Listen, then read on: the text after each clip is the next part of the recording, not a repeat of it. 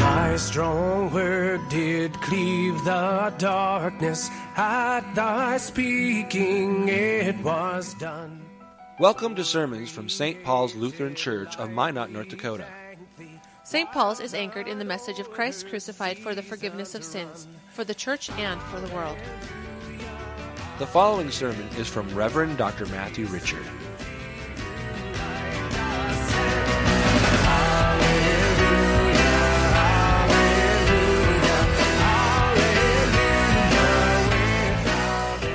Our Old Testament reading comes from Isaiah, the 25th chapter. On this mountain, the Lord of hosts will make for all peoples a feast of rich food, a feast of well-aged wine, of rich food full of marrow, of aged wine well refined. And he will swallow up on this mountain the covering that is cast over all peoples, the veil that is spread over all the nations. He will swallow up death forever. And the Lord God will wipe away tears from all faces, and the reproach of his people he will take away from all the earth. For the Lord has spoken. It will be said on that day, behold, this is our God. We have waited for him that he might save us. This is the Lord. We have waited for him. Let us be glad and rejoice in his salvation. This is the word of the Lord. Thanks be to God. In the name of Jesus, amen. My friends, death swallows up physical life. Yes, that is a harsh reality that each of us have to face. Indeed, it is a very harsh reality, and it is a very difficult thing to think about. However, it is true. Death swallows up life.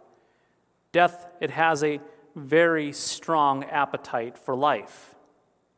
We must keep in mind, though, that death feasts upon life in different ways. For example, sometimes death nibbles away at life over decades until death has finally devoured all of the life in a person. A battle with cancer for a couple years, followed by maybe heart disease and maybe in the very end pneumonia. Each of these are small, yes, small bites of death that occur, each inflicting pain and consuming valuable life in a person. Each of these are like small morsels of life that are eaten up by death. Other times, though, death actually comes and swallows up life in one big bite.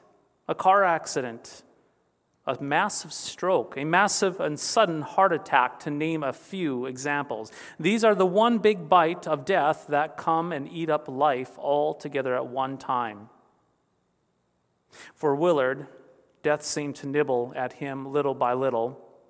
Yes, little by little, death seemed to take small bites out of Willard's physical life, resulting in Willard ending up in the hospital time and time again. Several days later, Willard would then muster up that good old North Dakota strength and be released from the hospital and then be back to normal again. That is until death would nibble a little bit more at Willard's life, swallowing a little bit more of that life of Willard. In the end, as you know, and I know, death took its last bite and ate up all of life in Willard. And so, my friends, here we sit. Here we sit right now in this funeral service. Life has been swallowed up, death licks its chops, and we sit here in grief and sadness as well as mixed emotions. Now, you would think that with all the advancements of medical science that we would have the ability to stop death and its appetite for physical life.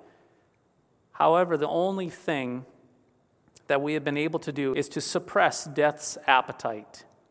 But even so, in the end, death, it still has to eat because death has an enormous appetite for life. To the point, death never stops hungering for life. Its appetite for life is intimidating and unsettling for each and every one of us. There is no hiding from death, for death always has a way of sniffing out physical life.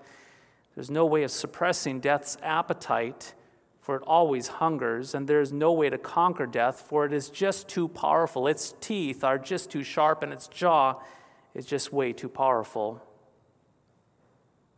But in spite of all of this, here we sit, In spite of all that has been said, here we sit, not with a small glimmer of hope, but we sit here together in this sanctuary with confidence.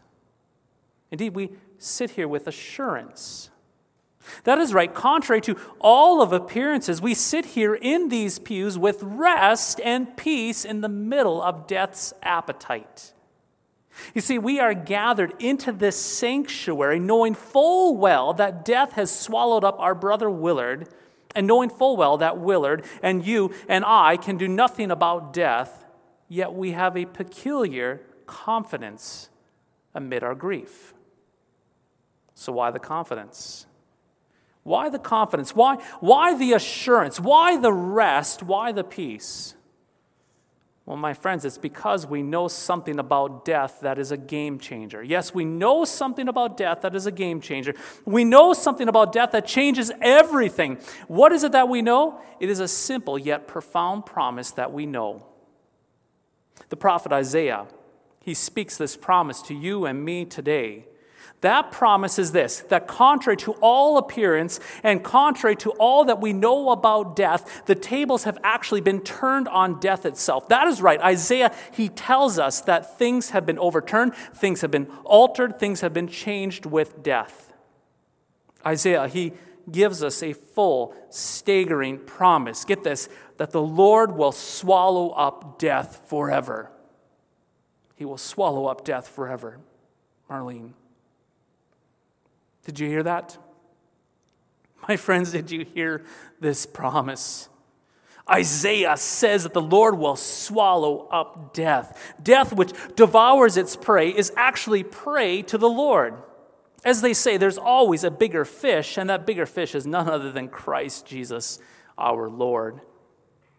And so there is someone that swallows death, and that is Jesus. Jesus is death's destruction. Jesus is death's plague. As death swallows up life, well, my friends, Jesus, well, he swallows up death.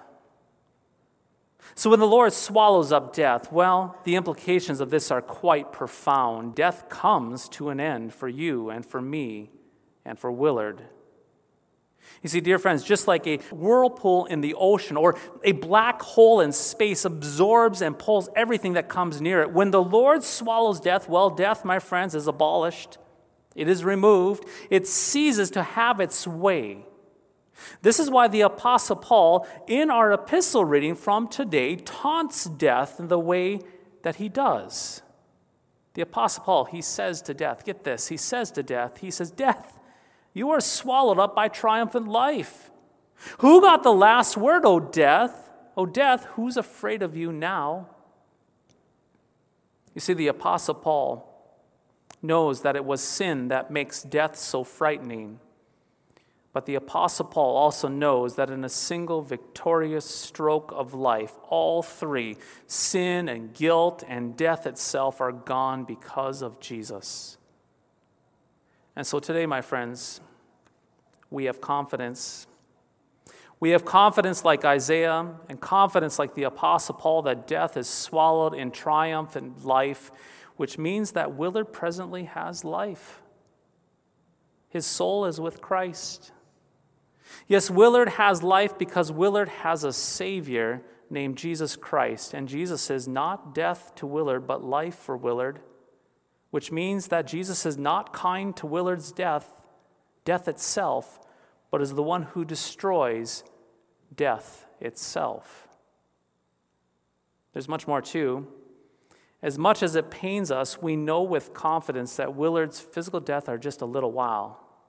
We know that it is only for a little while that this sting of death has taken place. That is why we say that Willard is asleep in Jesus. Sleep implies that one will wake up again. And that is exactly what will happen with Willard at the great last day when Jesus comes to unite Willard's soul with his body, resurrecting Willard to physical life, to resurrect him from the dead.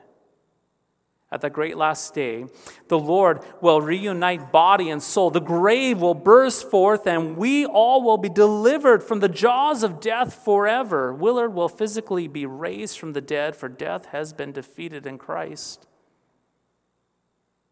Baptized saints, Hear the good news this day, this profound promise that we have. Jesus swallows death.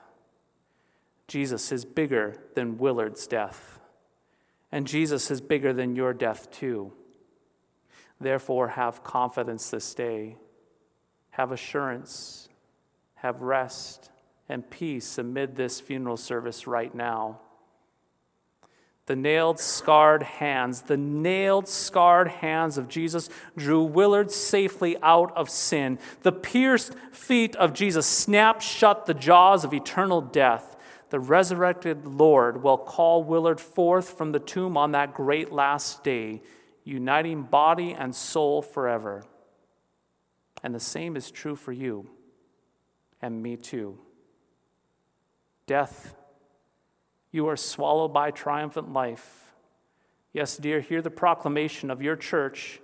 Hear the promises of God, O death. You are swallowed by triumphant life. Who got the last word, O death? O death, who's afraid of you now? We have Christ, and Christ has us. And Christ is bigger than death. Christ is the one who swallowed death at that cross and the resurrection. In the name of Jesus, amen.